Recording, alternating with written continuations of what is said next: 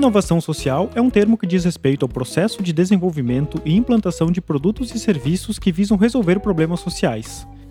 Esse processo acontece através de parcerias, mas ainda não existem estudos sobre como essas parcerias afetam a inovação. Para falar sobre o assunto, convidamos Rodrigo Silva, professor no Instituto Federal do Paraná e doutor em administração pela UFPR, e que está em período de pós-doutorado aqui na Federal. O foco das pesquisas dele são inovação social e negócios de impacto social. Agradecemos aos pesquisadores Eduardo Di Carli e Luiz Aurélio Virtuoso pela sugestão de pauta deste episódio. Então, professor Rodrigo, bem-vindo ao Fala Cientista. É, eu queria começar perguntando sobre esse termo inovação social, que é central na tua tese de doutorado. Hum. Você pode trazer para a gente uma definição desse conceito e trazer alguns exemplos práticos? Bom, olá, meu nome é, é Rodrigo. Antes de mais nada, gostaria de agradecer a oportunidade. Sempre é um prazer estar comentando e abordando o que a gente trabalha dentro da universidade para o público externo, para que todo, toda a sociedade consiga compreender né, a importância e a relevância da pesquisa científica.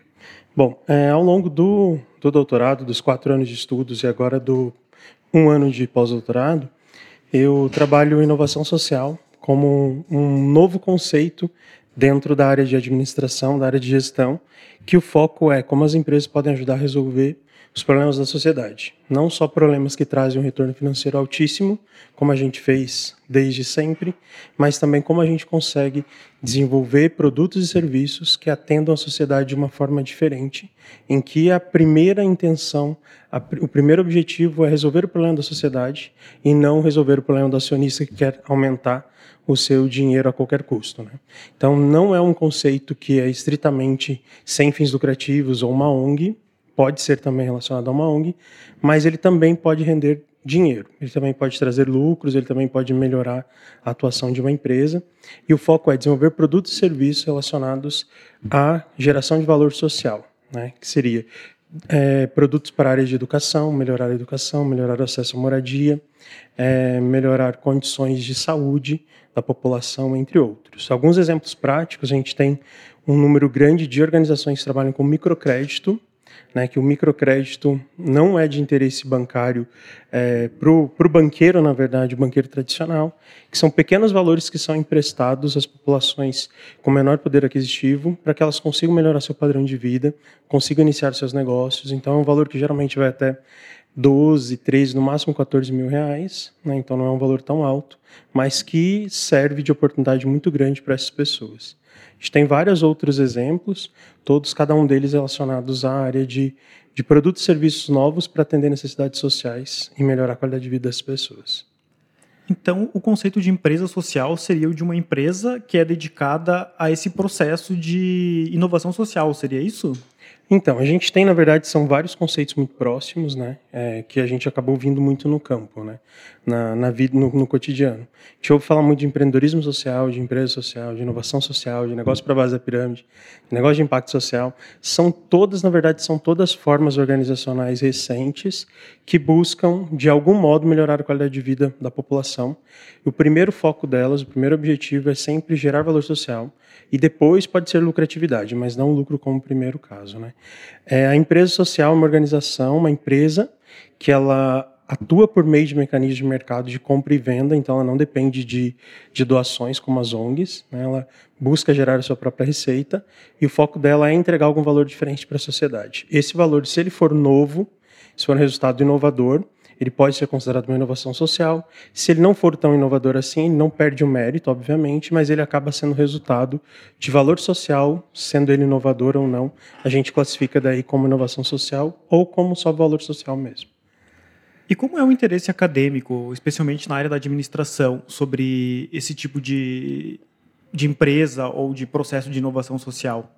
Então, é, na verdade, assim, inovação social e, e organizações mais sociais a gente sempre teve, né? sempre elas existiram. E a gente teve um foco muito grande a partir ali de 1970, 1980 nas ONGs, que elas cresceram muito.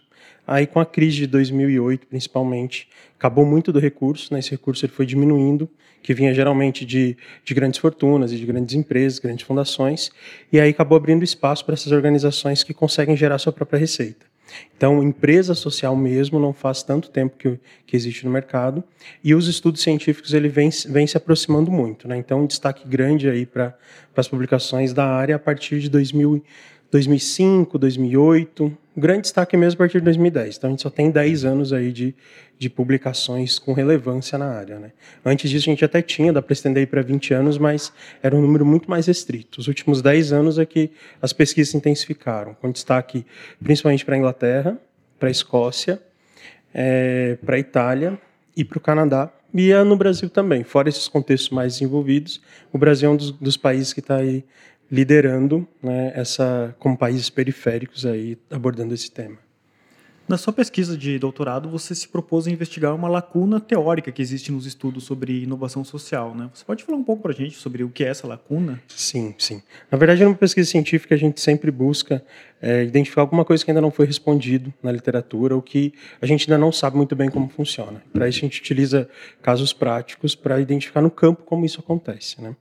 Então, é, havia sempre uma dúvida sobre como o processo de inovação social ele percorria, se ele era parecido ou não com o processo de inovação tradicional, como que acontecia desde o início desse processo de identificação de oportunidades até a fase final de crescimento, escalabilidade ou até declínio dessa, dessa inovação.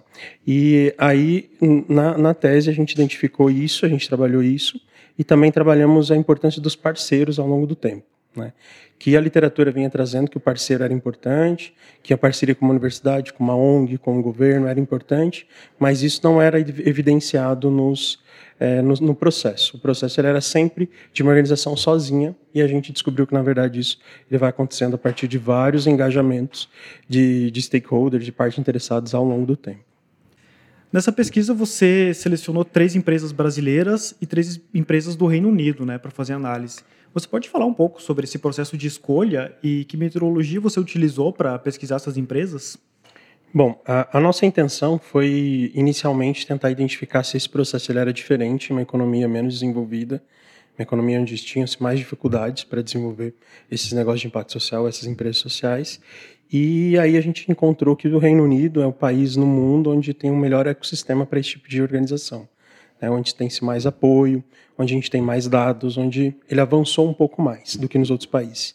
Então, nós escolhemos três empresas sociais aqui no Brasil, uma da área de micro, no microcrédito, é, outra da área de comercialização de crédito de carbono, geração, certificação e comercialização de crédito de carbono, e uma na área de, é, de, de trabalho com com soluções para melhoria da, da distribuição de espaços urbanos, né, de espaços para que populações carentes consigam ocupar esses espaços. Na Inglaterra, nós trabalhamos com outras três organizações, uma de reforma de prédios históricos, para dar nova vida a esses prédios históricos, uma outra de fotografia e filmagem, né, na área de comunicação, para dar mais voz às pessoas e melhorar a qualidade de vida delas, principalmente pessoas que vivem sozinhas e tudo mais, adolescentes, pessoas com depressão, e uma última organização que é dedicada à geração de energia comunitária. Né? Então é importante destacar que esses dois contextos têm problemas sociais muito distintos. Né? Enquanto no Brasil a maior parte está relacionada à fome, à pobreza e acesso à educação, fora os problemas são mais de uma pessoa idosa que acaba ficando muito tempo sozinha, de uma criança que às vezes tem depressão, tem outros problemas, de prédios históricos que ficam abandonados ao longo do tempo. Então são problemas sociais distintos e a gente quis pegar então como essas inovações eram desenvolvidas ao longo do tempo e se o ambiente importava ou não tanto para esse desenvolvimento. E como foi a metodologia? Ah, você fez entrevistas com representantes dessas empresas, foi isso? Isso, a gente utilizou. Como o campo ainda não é desenvolvido, a gente não tem muitos casos e ainda não, a literatura não está desenvolvida a esse ponto, a gente conseguiu fazer um estudo qualitativo, porque ele permite, a mais a, permite uma profundidade maior nos dados, investigar muito mais quando ainda a gente tem pouco conhecimento sobre o campo. Então, nós escolhemos três empresas no Brasil, três na Inglaterra, como eu comentei, e o foco foi pesquisa qualitativa com entrevistas em profundidades com gestores aqui do Brasil dessas empresas e funcionários, assim como os parceiros. Então, a gente tentou envolver também governo, a gente tentou envolver universidades, tentamos envolver fundos de investimento de impacto que aportavam dinheiro nessas empresas, assim como na Inglaterra. Né, um pouco, uh, por, por volta foram mais ou menos ali quase 50 entrevistas entre Brasil e Inglaterra e essas entrevistas foram feitas aqui, foram feitas lá, todas presencialmente, ou quase todas presencialmente. Fora isso, a gente analisou também documentos históricos que essas organizações forneciam, que eram dispostos em sites ou que a própria organização tinha em seus arquivos e cedeu para a gente. Então, em resumo, foram entrevistas e análise documental. Você pode comentar um pouco sobre os resultados desse estudo? Sim, sim. Então, o, os resultados principais estão relacionados a como o processo de desenvolvimento e escalabilidade de uma inovação social ele acontece. Né, nós identificamos que acontece por meio de algumas fases, como identificação do, do problema social a ser trabalhado, é, formulação da, da proposta, de como aquilo vai ser encaminhado, qual é a inovação que vai ser desenvolvida, e aplicação disso, implementação disso no campo, revisão do modelo, escalabilidade e busca pela mudança institucional também. Né? Então, são várias fases que essas fases na literatura eram mostradas como de modo uma ocorre, depois acontece a outra, depois acontece a outra. E na verdade a gente identificou que isso não acontece na realidade. Na realidade, essas fases elas sobrepõem muitas vezes e há um retorno muito grande de uma fase posterior para uma anterior como por exemplo quando algo não foi implementado com sucesso no campo e aí você tem que retornar algumas casas e começar de novo e reformular aquela ideia. Né? Então a primeira constatação foram o número das fases, quais são né, os, os elementos que constituem essa fase. Aqui há uma possibilidade de retorno, né? quando algo não deu certo há um retorno, há uma avaliação constante e também a participação de parceiros. Né? O principal Fora o processo, o segundo, o segundo foco foi identificar qual era o papel desses parceiros. Né, nós identificamos que no Brasil é, os parceiros eles eram escolhidos muito mais para dar sobrevivência à empresa, visto que ela teria, visto que elas têm no Brasil na verdade dificuldade muito grande para encontrar financiamento, para encontrar alguém que consiga ajudar ela a se desenvolver. E no Brasil, então, os fundos de investimento de impacto, os investidores anjos, eles são mais presentes. Né? O governo, infelizmente, ele foi o agente com menor participação né, que em todos os casos, na verdade só de um caso ele participou na fase inicial de identificação do problema, mas depois ele simplesmente abandonou a ideia.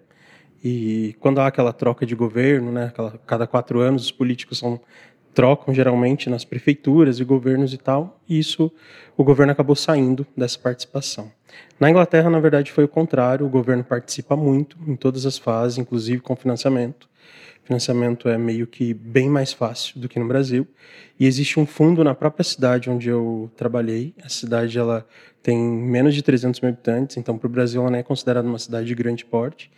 E o próprio governo da cidade, o governo local, a prefeitura local, ele tem um fundo de investimento que é focado nisso, que é para ceder empréstimos ou empréstimos que você não precisa devolver, né? na verdade é uma sessão mesmo de, de dinheiro público para que essas empresas consigam se organizar, consigam trabalhar.